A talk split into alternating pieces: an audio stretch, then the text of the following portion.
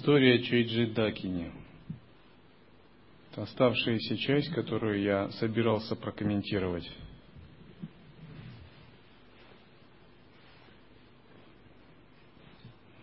Это история о судьбах живых существ при перерождении.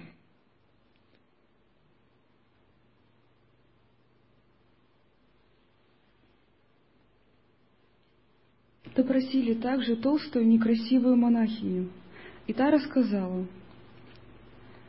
«Я засевала свое поле и носила свою одежду. Когда еды и одежды у меня стало в достатке, решила, не буду стремиться к святости. Это ложь, когда говорят, что раздача милостыни в дальнейшем принесет пользу. Ложь, когда говорят, что богачи в прошлых перерождениях Помимо того, что старательно трудились, засевая свои поля, еще и веровали. Решив, что никому не следует давать подаяние, я и не раздавала его. Не оказывала почтения и не делала жертвоприношений учителям и тем, кто читал мантру. Не выслушала учения. Я жила на своей земле и ела свою пищу никогда не испытывала угрызений совести при мысли, что я неблагочестива. Не знаю даже, следовала ли я учению в своих прошлых перерождениях. И теперь у меня нет долгов, чтобы обещать их отдать учению, от одной только мысли, что не испытывала прежде угрызений совести. Нет за мной ни одного греха, о котором я могла бы рассказать. Не знала я, что придет время столь точно подсчитывать свои грехи и добродетели. Если бы знала, то прославилась бы добрыми деяниями. Все я делала неправильно. Теперь же, если меня вернут в мир живых, буду с усердием и прилежанием вершить добро. Когда она это рассказала, посмотрели в зеркало и книгу и сообщили. Собираясь постричь волосы и надеть желтую дель, не очень-то ты была благочестива. Поскольку ты не выслушала религиозного учения, то не знала, что после смерти станет для тебя полезным, а что — вредным. Пользуясь своей пищей и имуществом, ты кичилась перед другими, отворачивалась от тех, кто следовал учению. Находясь постоянно среди мирян, ты удовлетворяла с ними свою похоть. Ты получала то, что было сварено для духовенства, но сама не поднесла ни чашки чая, ни хотя бы немного муки.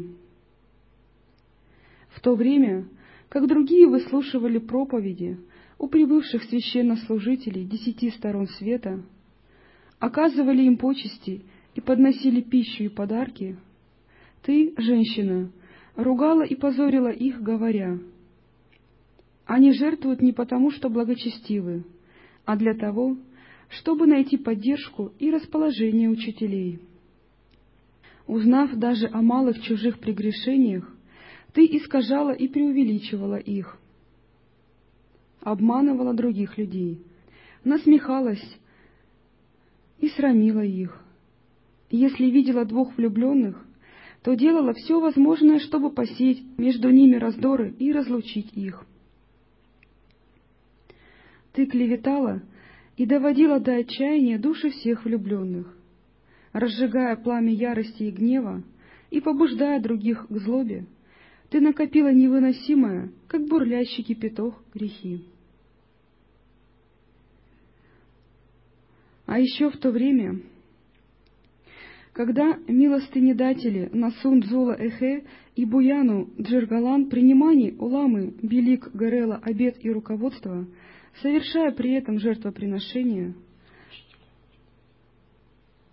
ты обругала всех троих, милостынедателей и учителя, и тем смутила душу учителя. Из-за этого некоторые люди перестали почитать учителя — и заложили основу своих страданий дурной участи. Смущение души учителя грех больше, нежели убийство тысячи живых существ. Этот учитель — йогачар, постигший истинную сущность души.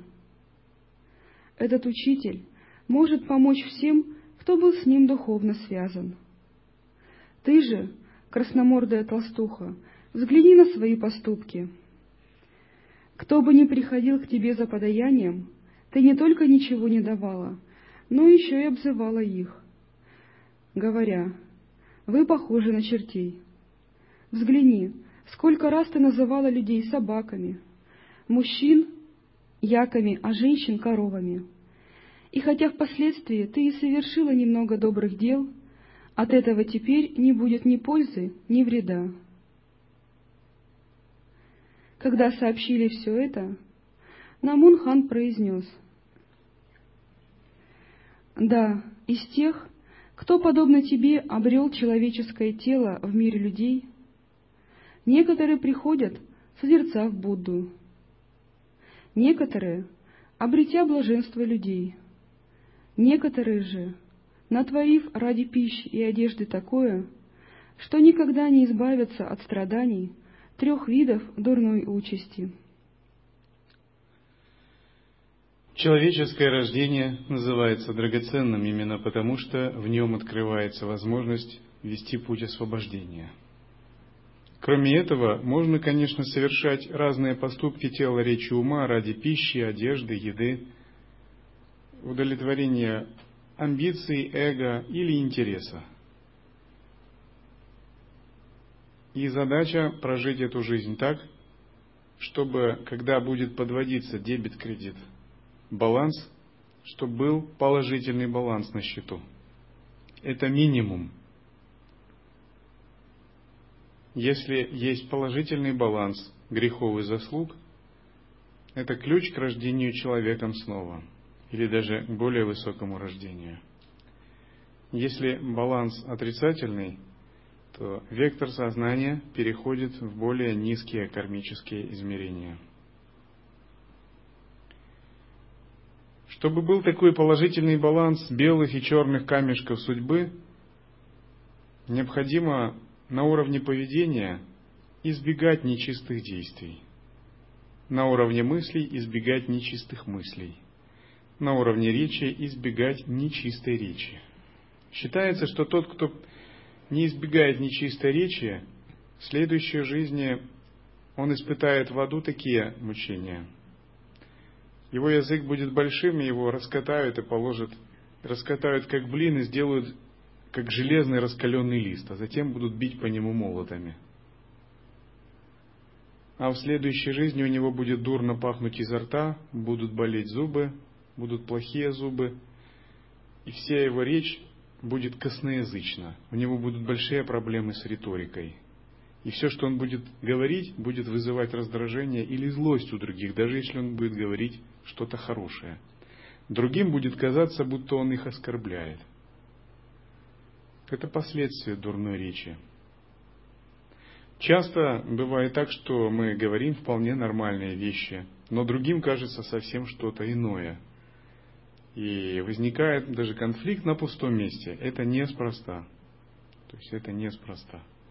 Дело в том, что наши глубинные кармы тонкого тела воздействуют так и искривляют окружающее кармическое видение, что другие резонируют с этими кармами, а на нашу речь не обращают внимания. То есть даже если у нас такая, может быть, и хорошая речь, то другим все равно кажется, что это какая-то злая речь, и они могут злиться на нас. Это следствие прошлых карм, злословия. Если было допущено злословие в мыслях, то в этой жизни даже у нас могут быть благие намерения, но другим будет все время казаться, что наши, с нашими намерениями что-то не так. Мы будем удивляться, мы искренне, мы чисты, мы искренне желаем блага, а другие на пустом месте нас подозревают, а нас злословят, дурно думают. Это возврат кармы. То есть наши тонкие самскары, прарабдха кармы, пусть они даже самосвобождаются, они трансформируются силой нашей практики, тем не менее они на тонком уровне воздействуют на тонкие тела других, что вот так вот кажется. Если же в прошлой жизни мы занимались черной магией, допустим, разлучали там, жен с мужьями или привораживали, или делали так, чтобы человек заболел, насылали проклятие на него – то в этой жизни, даже если мы стараемся взращивать благие мысли и четыре бесконечных и полностью переменили свою точку зрения, на нас, откуда и не возьмись, будет сыпаться дурная карма. То есть другие люди будут даже непроизвольно ударять нас своими мыслями. Или эта дурная карма из астрального мира будет просто приходить как удары астральные. Мы не будем знать, откуда они появляются. Просто так. И мы будем испытывать различные страдания тонкого тела, болезни, препятствия, когда мы сами совсем не совершаем греховных действий, контролируем чистые мысли, чистое видение, а все равно это будет приходить. И может быть болеть голова или быть препятствие просто в медитации. Это следствие черной магии в прошлых жизнях. А если эта магия была очень вредоносная, то такой человек испытывает э, большие проблемы с тонким телом.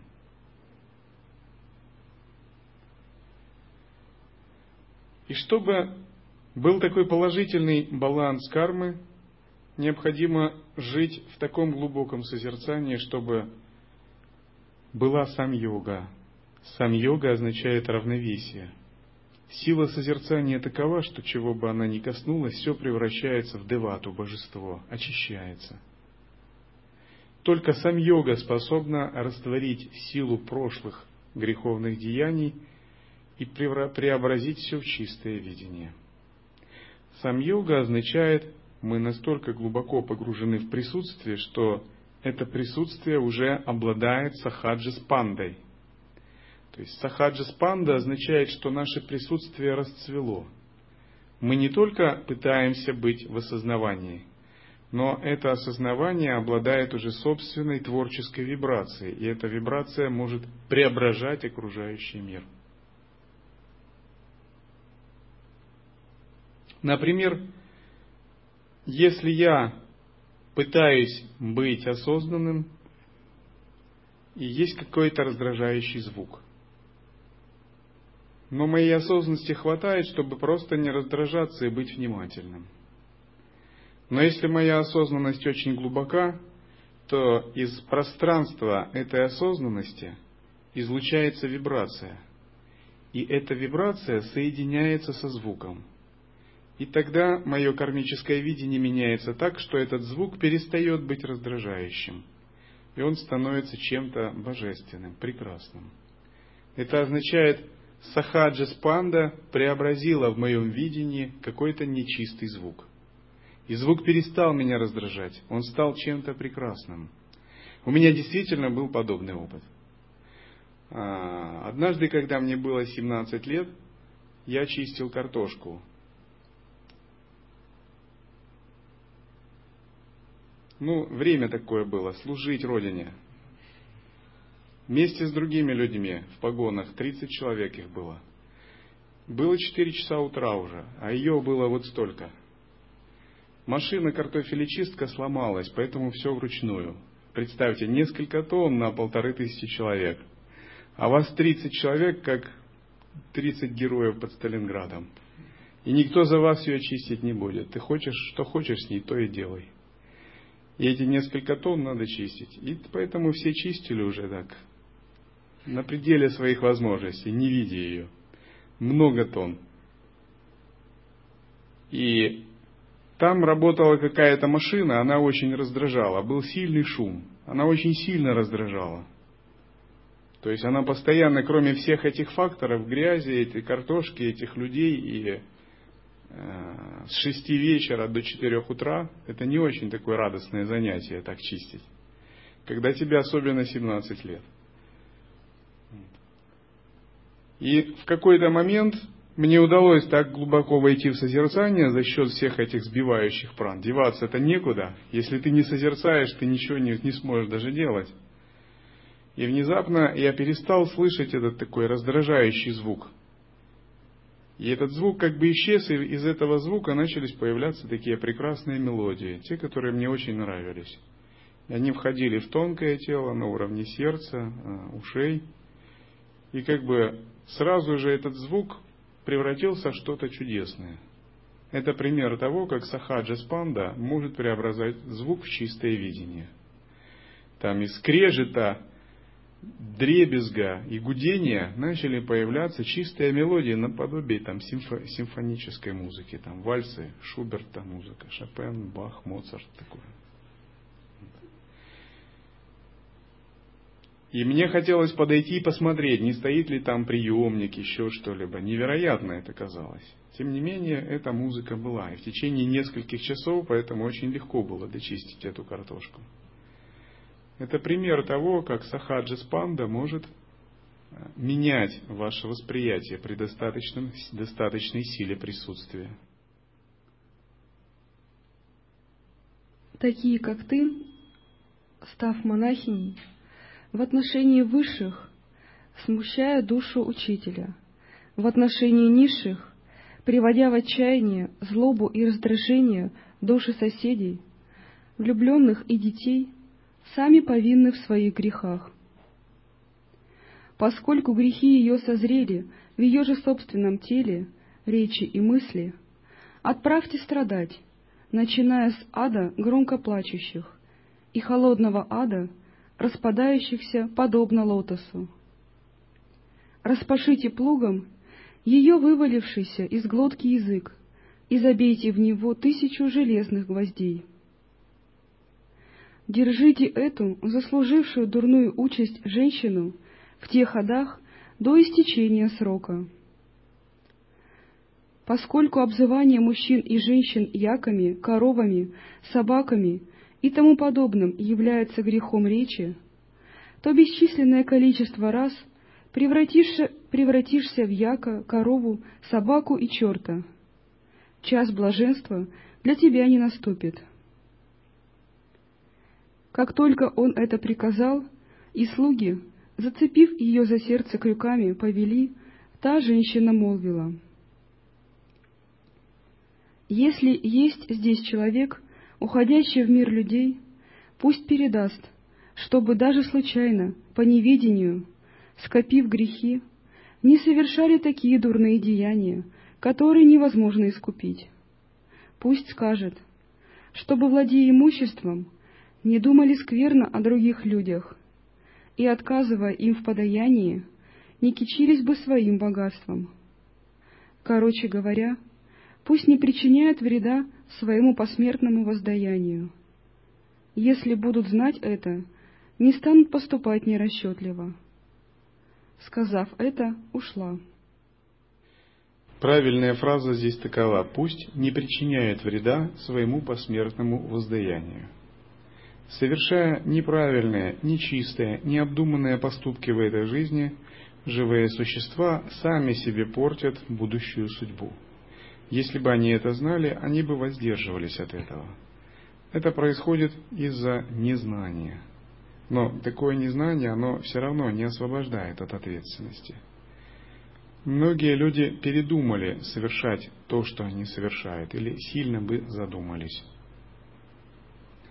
Если вы совершаете карму тела, то эта карма будет проявляться на уровне тела, на уровне внешнем.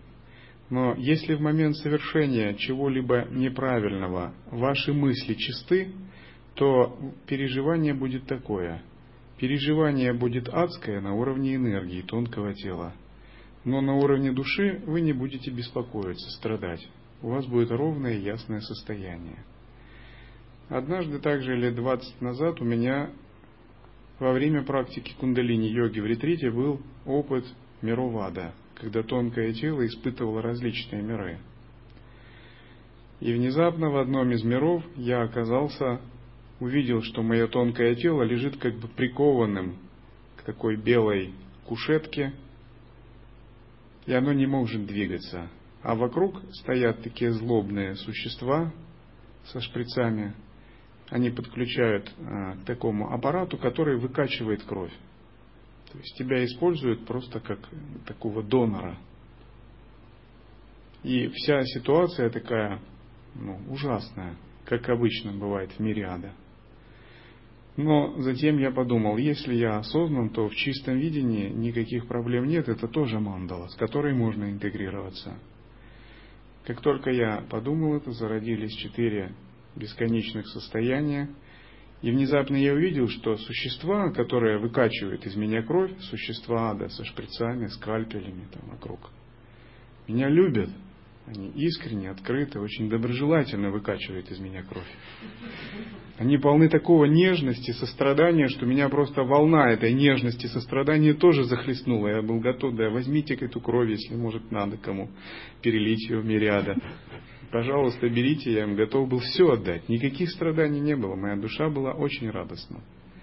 То есть это означает, что была карма испытать адские измерения на уровне тонкого тела – но на уровне мыслей не было такой кармы. Была карма чистого видения. Поэтому страданий не было. Поэтому если вы даже что-либо совершили на грубом уровне, но очистили свой ум практикой чистого видения, даже попав в адское измерение, вы на уровне психологии, психологически страдать не будете, даже если вам придется столкнуться в тонком теле с такими энергиями. Обычно так часто поступают святые. Они опускаются в миры ада, но они не испытывают на уровне психологии адских мук. Они просто ходят по аду и силой своего сознания выводят обусловленных существ из этих миров, делая им перенос сознания.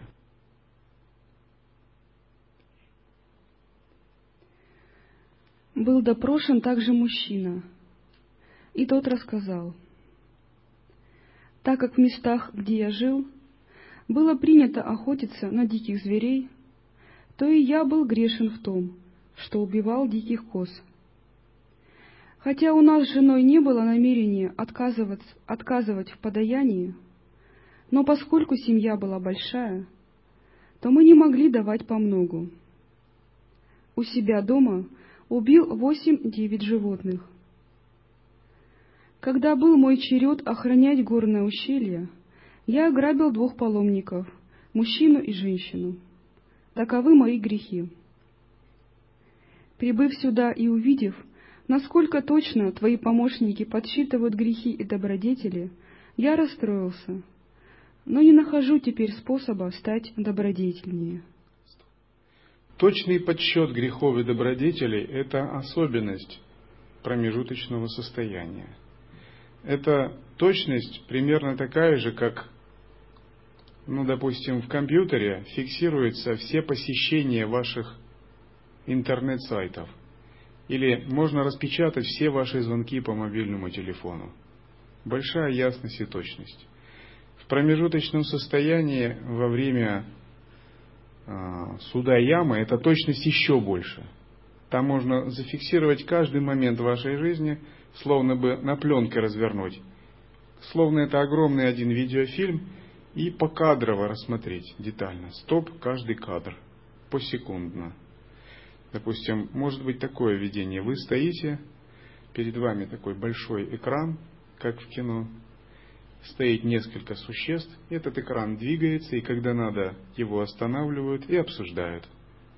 Как бы отматывая вашу жизнь вперед или назад – и показывают, здесь были совершены такие ошибки, там были такие. Затем дальше пленку вашей жизни отматывают и показывают.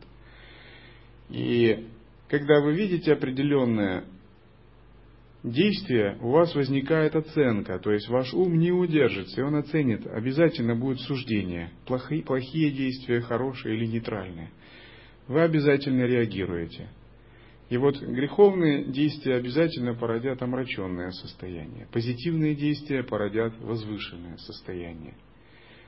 И вот по мере того, как вам все это показывают, состояние вашей души будет меняться. Возможно, вы увидите с самого рождения какие-либо действия, испытаете радостные моменты или наоборот угрызения совести. И вот по мере, как все это будет показываться, в вашей душе будет открываться какая-то вибрация – и вот результирующая вибрация, суммарная всех этих пхав, которые возникнут благодаря такому просмотру, и определит следующее перерождение. Как вы видели, у этих людей, не практикующих, просто обычных мирян, которые не практиковали дхарму, даже не выполняли садхану, весь подсчет ведется на внешнем уровне. Столько-то пожертвовал, сказал то-то, сделал то-то. То есть поступок, за поступок идет сразу воздаяние, заслуга или наказание. С поступком идет однозначное отождествление. С практикующими все гораздо сложнее. Как я говорил, карма сознания выше кармы тела. И чем выше ваш уровень, тем э, менее связана причина со следствием. То есть есть большой люфт, разброс. Не обязательно один и тот же поступок ведет к одним, и тем же последствиям. Например, поступок совершен негативный, а мотивация позитивная. Будет заслуга или будет дурное. Возможно, они уравновесят друг друга. Или поступок совершен нейтральный, но в глубоком состоянии осознанности. И состояние осознанности наделяет огромной глубокой пхавой. Тогда сам по себе поступок не важен, а пхава очень важна – значит баланс идет очень позитивный. Возможно, будет так, что по каким-то вопросам будут вам задавать, ну не вам, а вообще, задают уточняющие какие-то вопросы, просят, а вот это вот что, как вы объясните вообще? Ваши, ваши действия, объясните, пожалуйста, непонятно, мотивация. И если ваша мотивация была чиста в момент совершения, или вы сделали самскара шутхи, или практикой естественного состояния вы глубоко самоосвободили эти действия, породили чистое видение, и вы это чистое видение способны протранслировать так, чтобы убедить, то вам это пройдет как чистое действие. Вот даже такие уловки. То есть это похоже, как вы приходите, хотите эмигрировать в Канаду или в США или в Израиль, и с вами разговаривает офицер иммиграционной службы – смотрит ваши документы, биографию, там, данные и прочее, и затем задает наводящие вопросы, чтобы дать вам визу или вид на жительство. Если вы хорошо ответите, вы получите хорошее как бы, распределение. Если нет, вам могут отказать в визе. И скажут, поищите где-то миры, страны, в которые не нужно визу оформлять. Все зависит от того, как вы еще там себя проявите. Если вы обоснуете в глубоком состоянии присутствия, протранслируете чистую бхаву, как бы к вам будет выражено уважение. И это будет положительно.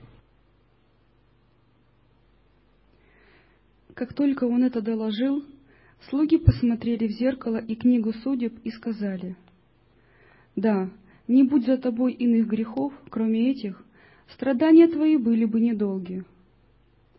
Когда безгрешные дикие животные щипали траву, ты некоторых затроил собаками, некоторых удавил силками, некоторых застрелил из лука. Посмотри в книге, ведь ты сам убил девяносто диких козлов, козлов, шестьдесят семь коз, пять медведей и семнадцать обезьян. Взгляни, в своем доме ты забил одиннадцать коз — девять овец, двух яков, взрослого и теленка, семнадцать свиней. Когда пришла твоя очередь, и ты в течение двенадцати лет охранял горное ущелье, то со всех паломников, мужчин и женщин, требовал плату. У некоторых ты вымогал деньги, а некоторых попросту грабил. Сколько лет ты занимался грабежами? Пока тебя не было, Кроме пошлины у людей ничего не отнимали. Верховодя в бесчинствах, ты хоть и не присваивал себе большей доли, но большую часть греха возьмешь ты. Когда пришла твоя законная очередь совершать ежегодные жертвоприношения, ты располагал для этого достаточным продовольствием и отцовским имуществом. Однако же под дурным влиянием ты прекратил раздачу милостыни. Сам взгляни на это. Из всех прочих совершенных тобой грехов грех отказа в подаянии наибольший.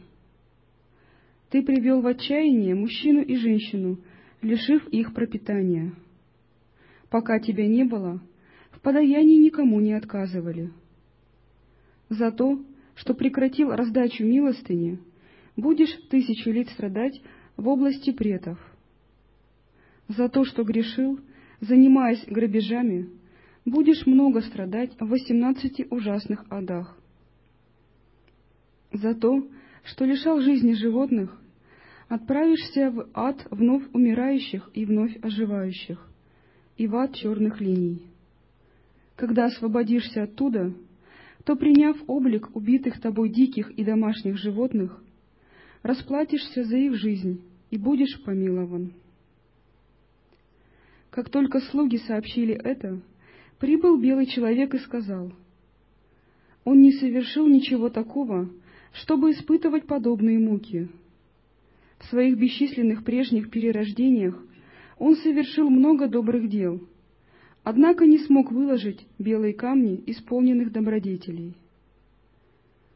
Явился также черный человек и доложил, нет для него иного места, кроме ужасного ада. Вот куча грехов, накопленных им только в прошлой жизни, и насыпал груду черных камней величиной с гору. Когда слуги, как мухи на мясо, налетели на того человека и повели, он молвил, «Если есть здесь человек, уходящий в мир людей, пусть передаст, чтобы не совершали, подобно мне, тяжких грехов, иначе час избавления от страданий для них не наступит». Сказав так, ушел.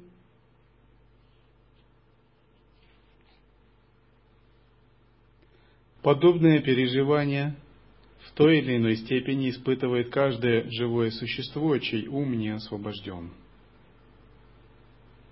Видение суда ямы не существует у тех, кто достигает освобождения, поскольку их ум свободен от любой фиксации на имени и форме.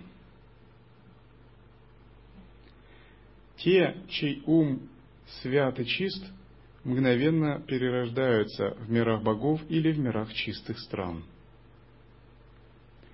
Но те, чьи умы неопределенные, всегда проходят через вот такое тонкое разбирательство –